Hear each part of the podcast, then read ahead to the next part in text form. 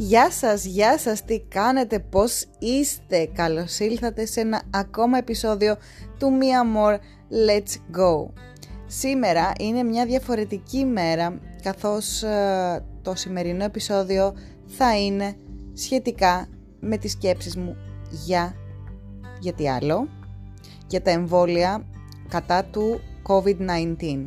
Είστε έτοιμοι να ξεκινήσουμε; Πάμε.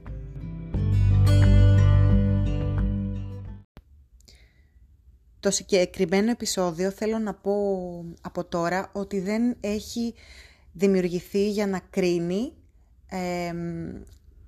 και να κρατήσει μια αρνητική θετική στάση ε, ανάλογα με το τι θα διαβάσω τώρα και αν μια άποψη είναι αντίθετη από τη δική μου.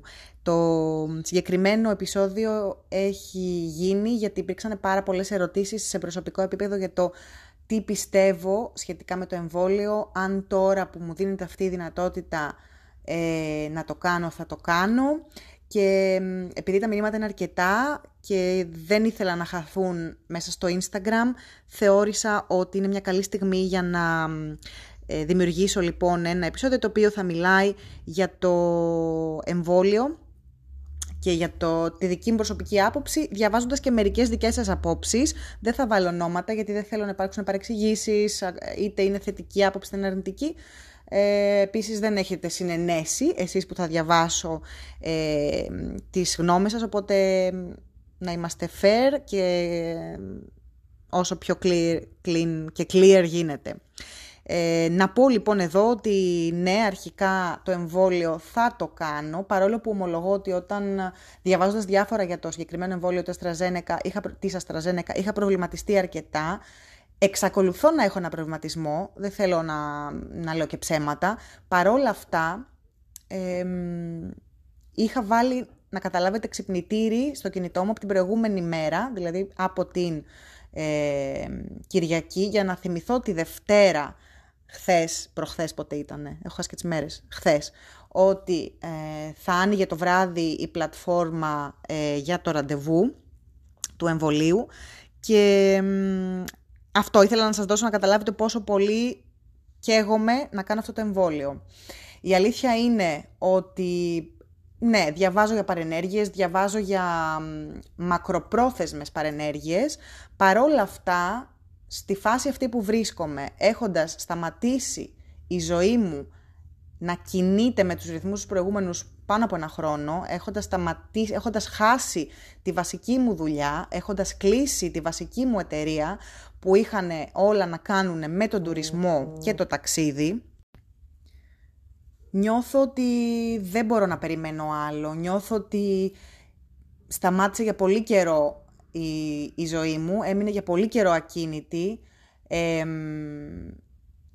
και δεν μπορώ να περιμένω άλλους μήνες. Είτε σημαίνει άλλους μήνες για να έρθει μέσα στο Μάιο μια άλλη εταιρεία που, θα, που ίσως είναι καλύτερο, πιο ασφαλές το εμβολαιό της. Άλλους μήνες θα μπορούσε να σημαίνει για κάποιους το ότι όχι δεν θέλω να κάνω καν το εμβόλιο, θέλω να περιμένω και άλλο καιρό μέχρι να σιγουρευτώ. Ε, εγώ προσωπικά έχω αποφασίσει ότι θα το κάνω. Ε, και γιατί; Έχω την τύχη, να το πω έτσι, έχω την τύχη να μην έχω χάσει κανέναν δικό μου άνθρωπο, πολύ κοντινό μου άνθρωπο από τον COVID-19 τον τελευταίο χρόνο.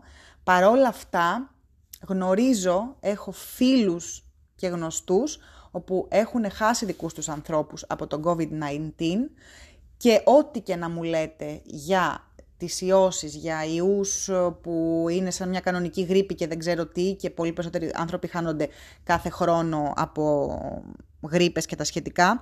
Εγώ έχω να πω ότι αυτό το πράγμα που συμβαίνει σε έναν άνθρωπο ο οποίος κολλάει τον COVID-19, μπαίνει στο νοσοκομείο, ε, διασωληνώνεται και δεν έχει τη δυνατότητα να μπορεί να δει, δεν σου λέω καν να αγκαλιάσει, να έρθει σε επαφή έστω οπτική με έναν δικό του άνθρωπο, εγώ αυτό δεν μπορώ να το συγκρίνω με καμία άλλη ασθένεια που έχω ακούσει, έχω δει, έχω μάθει τα τελευταία χρόνια. Το λέω και παρόλο που ξαναλέω δεν το έζησα εγώ, αλλά έχω γνωστούς μου οι οποίοι χάσανε τον μπαμπά τους, τη μαμά τους, παππούδες, ε, συγγενείς. αυτό και μόνο για μένα λέει πάρα πολλά. Και, και μόνο η σκέψη του να έχεις τον άνθρωπό σου, έναν δικό σου άνθρωπο, στο νοσοκομείο και να μην μπορείς να τον ακούσεις, να τον δεις, πόσο μάλλον να τον χάσεις και να μην μπορείς να είσαι δίπλα του στις τελευταίες του ώρες, όχι, εγώ δεν μπορώ να το δεχτώ, θέλω να κάνω το εμβόλιο και εγώ και οι δικοί μου άνθρωποι, ε, για μένα είναι ο μόνος τρόπος, αυτή τη στιγμή με τα δεδομένα που έχουμε, είναι ο μόνος τρόπος προστασίας. Και λοιπόν ναι, αν ακόμα έχεις την περιέργεια που ακούς αυτό το επεισόδιο να μάθεις, εγώ το εμβόλιο θα το κάνω και μάλιστα ήμουν από τους πρώτους πιθανότατα που έκλεισαν ραντεβού, καθώς άνοιξε, ε, άνοιξε η, πλατφόρμα για τα ραντεβού εχθές το βράδυ γύρω στις 10.30 και νομίζω μέχρι τις 11 παρά είχα κλείσει επιτόπου σχεδόν. Ε, το εμβόλιο θα το κάνω αύριο το απόγευμα στο κέντρο στην Αθήνα. Η δεύτερη δόση είναι λίγο μακριά, ομολογώ, με, με χάλασε λίγο, είναι αρχές Ιουλίου. Παρ' όλα αυτά λέγεται ότι πλέον μπορείς να το, να το κάνεις εντός 8, 12 πόσο εβδομάδων, κάπου εκεί πρέπει να το τσεκάρω. Ε, γιατί μπορείς να το ζητήσεις, λέει, να στο αλλάξουν και να το κάνεις πιο νωρίς. Θα το δω και αυτό τι ισχύει. Η αλήθεια είναι ότι έχω πάρει γνώμη από δύο γιατρούς που και οι δύο μου είπαν ότι ναι Μαρία μπορείς να το κάνεις το εμβόλιο, δεν υπάρχει λόγος. Ε, και αυτή λοιπόν είναι η δική μου προσωπική άποψη. Ομολογώ ότι η ζωή συνεχίζεται και πρέπει να συνεχίσει. Αν πρέπει να κάνω το εμβόλιο για να μπορέσω να συνεχίσω να ζω, όχι όπως πριν, το όπως πριν έχει τελειώσει, αλλά να συνεχίζω να ζω ουσιαστικά, θα το κάνω. Φοβάμαι σίγουρα το ότι αν υπάρξουν κάποιες μικροδιαπλοκές τύπου αν θα έχω μεταπηρετό που άκουσα, αν θα έχω μετό, δεν ξέρω. Ε, Παρ' όλα αυτά, επειδή σαν ταξιδιώτησα έχω κάνει μεγάλα ταξίδια, μακρινά ταξίδια στην Ασία ε, όπου και στην Αφρική, όπου εκεί χρειάστηκε να κάνω εμβόλιο κίτρινου πυρετού και κάνα δυο άλλα, Θυμάμαι ότι και τότε είχα, είχα ένα, μικρό, ένα λίγο πυρετό την επόμενη μέρα, πόνο στο μπράτσο. Δεν είναι η πρώτη μου φορά που κάνω εμβόλιο και δεν θα το φοβηθώ τώρα. Συν το ότι έχω να πω, οι περισσότεροι από εμάς που έχουν ταξιδέψει αρκετά, αλλά έχουν φύγει λίγο εκτός, εκτός Ευρώπης, έχουμε φάει τόση βρωμιά στο στόμα μας, έχουμε πιει τόσο κακό αλκοόλ, έχουμε τραφεί με τόσο κακό φαγητό και δεν εννοώ γευστικά, εννοώ ποιότητας, που όχι, ομολογώ ότι δεν θα φοβηθώ, δεν θα φοβηθώ να το κάνω αυτό το εμβόλιο. Αυτό. Δεν, έχω, δεν είμαι γιατρός, ούτε θα δώσω στοιχεία σύμφωνα με τις έρευνες, σύμφωνα με εκείνο, σύμφωνα με το άλλο. Εγώ θα πω ότι είναι το τι αισθάνεσαι μέσα σου, αν θέλεις να το κάνεις θα το κάνεις το εμβόλιο, αν δεν θέλεις μην το κάνεις. Το σημαντικό είναι ότι οποιαδήποτε απόφαση και να πάρεις, να μην επηρεάσει αρνητικά τον διπλανό στον απέναντί σου, το γείτονά σου. Και όπως και να έχει, κάνεις δεν κάνεις το εμβόλιο, η μάσκα, σ' αρέσει δεν σ' αρέσει, είναι το gadget που θα φορεθεί πολύ και το 21, ακόμα και να κάνεις το εμβόλιο όπως και εγώ.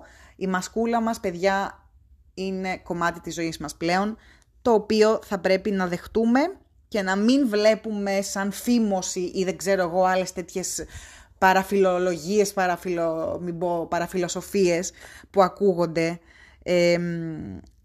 Ξαναλέω, δεν κρίνω ε, καμία επιλογή, ούτε είμαι εδώ για να δείξω με το δάχτυλο. Ε, κάνω αυτό το, στο, το story, είδατε πόσο συνηθισμένη από το Instagram. Κάνω αυτό λοιπόν το επεισόδιο στο podcast μου «Mi Amor, Let's Go» γιατί απλά θέλω, όπως σας έχω μιλήσει και για τη Ρώμη που ήμουν εκεί, θέλω να μιλάω για την επικαιρότητα αυτή τη στιγμή. Αυτό που συμβαίνει στην ελληνική επικράτεια και στη δική μου καθημερινότητα είναι all things vaccine, vaccine όπως το λέει ο καθένας, vaccine, βακούνα στα ισπανικά.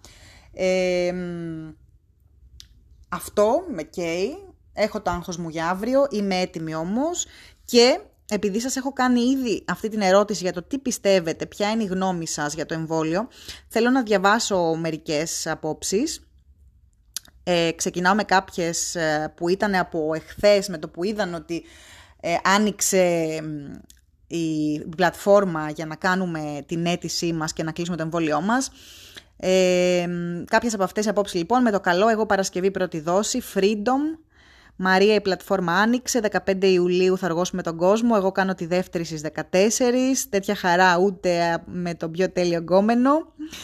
Γελάμε. Φυσικά υπάρχει άποψη, θα κάνεις την άστρα. Η ερώτηση. Εγώ ζορίζομαι λίγο με αυτή την εταιρεία. Είναι πολύ ok η ερώτηση, την καταλαβαίνω.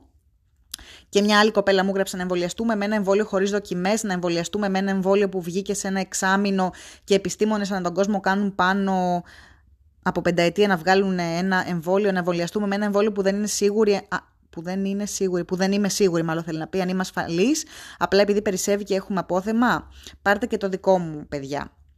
Ε, αντίθετα με αυτές τις δύο τελευταίες έτσι, όχι αρνητικές, προβληματισμένες απόψεις, θέλω να διαβάσω δύο άλλες. Ε, αυτή συγκεκριμένα κιόλας με, με άγγιξε γιατί τη σκεφτόμουν κι εγώ και είναι σαν να τα έχω γράψει εγώ η οποία λέει η γενιά των 30-39, η γενιά μου, η γενιά που με το που βγήκε από, από σχολές αντιμετώπισε οικονομική κρίση, εργασιακές γαλέρες, ανεργία. Η γενιά των 700 ευρώ, που όσο και αν δουλεύει στην πλειοψηφία της, με το πέρας των χρόνων συνεχίζει να παίρνει τόσα λίγα, άσχετα αν έχει πολλά περισσότερα προσόντα από το αφεντικό της. Η γενιά που μετά από λίγο τη βρίσκουν τα capital controls, τα δημοψηφίσματα, η επόαση του αυγού της Χρυσής Αυγής. Η γενιά που κλείστηκε μέσα ένα χρόνο, όπως όλοι, αλλά τη τύχησε ίσως λίγο παραπάνω, καθώς έχασε χρόνο από την νεότητα και επιλογές από την οριμότητα, γιατί βρίσκεται στο μετέχμιο. Αυτή η γενιά που ό,τι περισσεύει από τους 80 που φοβούνται, το λαχταρά. Αυτή η γενιά έκλεισε μέσα σε λίγες ώρες από χθες το βράδυ χιλιάδες ραντεβού για να εμβολιαστεί και να τελειώνει με όλο αυτό. Πολύ περήφανη για τη γενιά μου. Να γεμίζετε screenshots ραντεβού και φωτογραφίες στα social από τους εμβολιασμούς σας. Να παίρνουμε χαρά. Και που ξέρετε, την επόμενη φορά που θα ειδωθούμε, ίσως αγκαλιαστούμε κιόλας. Σφιχτά. Θέλω να διαβάσω όμως και ε, μια ανάρτηση που είδα στο facebook μου το πρωί από γνωστό, ε, είχαμε συνεργαστεί στο παρελθόν, δημοσιογράφο, ο οποίος είναι και αυτός στο συγκεκριμένο ηλικιακό group, το δικό μας, 30 με 39. Η τελευταία φορά που ήμουν τόσο σίγουρος ότι θα βάλω τα κλάματα ήταν το πρωί πριν γεννηθεί η κόρη μου. Ήμουν σίγουρος ότι θα τα μπήξω όταν τη δω. Τελικά έσκασα στα γέλια. Αυτό το έχω ξαναγράψει. Από χθες το βράδυ είμαι σίγουρος ότι θα βάλω τα κλάματα την Παρασκευή που θα κάνω το πρώτο εμβόλιο. Ανάμεσα σε αυτές τις δύο προβλέψεις έγινα όντως πατέρας και δύο μήνες μετά έχασα τον πατέρα μου από τον COVID. Δεν τον αποχαιρέτησα ποτέ. Ούτε από κοντά, ούτε από το τηλέφωνο, ούτε από το Facebook. Ήταν ο πιο περήφανος για μένα άνθρωπος που θα γνωρίσω ποτέ. Το ίδιο και εγώ για εκείνον. Πέρασε 38 ημέρες στη ΜΕΘ, χωρίς υποκείμενα. Περάσαμε 38 μέρες περιμένοντας μόνο για τα 10 δευτερόλεπτα της ενημέρωσης από το νοσοκομείο. Ήταν σχεδόν πάντα 10 δευτερόλεπτα που έλεγαν ότι πάμε από το κακό στο χειρότερο. Τις τελευταίες 5 μέρες μάλιστα, έλεγαν ότι είμαστε στο χειρότερο, ότι πλέον είναι θέμα ενός τυπικού τηλεφώνου από τη γραμματεία. Και έτσι ήταν. Τρεις μήνες μετά το θάνατό του και περνώντας ένα βράδυ χαζεύοντας στο Twitter τα έξυπνα post για το Άστρα, σκέφτηκα ότι είναι φρόνιμο να μοιραστώ αυτή την ιστορία. Το τελευταίο εξάμεινο, η ζωή μου έχει αλλάξει νομίζω τρομακτικά πολύ στα πάντα. Αυτό που έχει μείνει ίδιο είναι η γνώμη μου ότι μια πιθανότητα 99,99% υπέρ σου παραμένει μια αρκετά καλή πιθανότητα. Φαντάζομαι ότι θα συμφωνήσει και η κόρη μου όταν μεγαλώσει λίγο και της τα πω. Αυτές ε, είναι δύο από τις σκέψεις που έκανα και screenshot καθώς με άγγιξαν προσωπικά και είναι πολύ κοντά και στο δικό μου way of thinking. Θέλω να διαβάσω όμως και άλλες απόψεις, γιατί σας κάλεσα στο Instagram να μου γράψετε τη γνώμη σας και θέλω να διαβάσω μαζί σας και να μοιραστώ, γιατί ξέρω πως δεν θα είναι εύκολο και θα είναι και λίγο too much να κάθομαι να κάνω screenshot όλες σας τις απαντήσεις και να τις ανεβάζω, γιατί μπορεί κάποιοι να μην ενδιαφέρονται για αυτό το content. Ε, ενώ μέσα σε ένα επεισόδιο στο podcast μπορεί κάποιος να επιλέξει να το ακούσει ή να μην το ακούσει, να προχωρήσει πιο μπροστά, να, μην το, να το διαγράψει εντελώς τέλος πάντων. Ε, λοιπόν, διαβάζω. Εγώ δεν έχω κλείσει ακόμα τα 30 και έκλεισα το πρωί για το Μεγάλο Σάββατο. Ρώτησα τον γιατρό μου και τον εμπιστεύομαι. Δεν μπορώ να κάνω κάτι άλλο. Ένα καλός, ένας καλός μου φίλος, 29 χρονών, υγιέστατος, νόσησε πρόσφατα. Έπαθε πνευμονική εμβολή και τώρα Πρέπει για έξι μήνες να κάνει ενέσεις και να παίρνει φάρμακα. Δεν θέλω να το ρισκάρω, θέλω να το κάνω, να πάρω μια ανάσα και να μπω πιο ήρεμη στα μέσα μεταφοράς. Ε, προχωράω. Έχω ανοίξει και άλλα μηνύματά σας. Εγώ είμαι τον Οκτώβριο του 91 και τελικά δεν, θα με, δεν με δέχεται το σύστημα. Το πρωί κατά λάθος άνοιγε η πλατφόρμα και μου έβγαζε ότι η δεύτερη δόση θα ήταν τέλη Αυγούστου. Τον Ιούνιο θα είναι η κανονική μας σειρά για τα άλλα εμβόλια. Δηλαδή θα έχουμε τελειώσει τον εμβολιασμό τον Ιούνιο. Δεν ξέρω, αλλά προβληματίστηκα γιατί αν τελικά όντως κερδίζουμε, για το αν τελικά όντως κερδίζουμε χρόνο με την Αστραζένεκα ή όχι. Άλλο. Κάπως τα μπέρδεψε η φίλη μας, η προ-προηγούμενη, μου γράφει εδώ η κοπέλα. Απόθεμα έχουμε σε Αστραζένεκα που είναι παλιάς τεχνολογίας και με έχει κουράσει αυτό το σε έξι μήνες. Ναι, σε έξι μήνες έπεσαν χρήματα και όλα τα εργαστήρια επάνω σε έναν ιό που υπήρχε τεχνογνωσία. Και η επιστήμη δεν εξελίσσεται πια με παλιούς ρυθμούς. Α πούμε, κάναμε χιλιάδες χρόνια να φτάσουμε στο φεγγάρι, αλλά από τα τελευταία 50 χρόνια έγιναν τρελά πράγματα. Δεν χρειάστηκε άλλα χίλια να πάμε στον Άρη. Ε... Ναι. Διαβάζω άλλο. Αυτό το δεν έχουν δοκιμαστεί, δεν μπορώ να το ακούω. Οι επιστήμονες δουλεύουν χρόνια και δοκιμάζουν νέες τεχνολογίες. Δεν εμφανίστηκαν από το πουθενά. Τώρα όμως προέκυψε η επιτακτική ανάγκη και βρέθηκε μεγαλύτερη χρηματοδότηση για τις μελέτες, ούτως ώστε να προχωρήσουν τα εμβόλια. Εγώ δεν έχω καμία διστακτικότητα για το εμβόλιο. Έχω πάρει άλλα φάρμακα και δεν το έχω σκεφτεί καν. Ενώ θα μπορούσα να αμφισβητήσω τα πάντα, δεν είναι δύσκολο άλλωστε. Εδώ θα κολλήσω. Αυτές είναι μερικές απόψεις. Ε, θέλω να διαβάσω και κάποιες ακόμα. Μισό λεπτό, γιατί μου απαντάτε πολύ.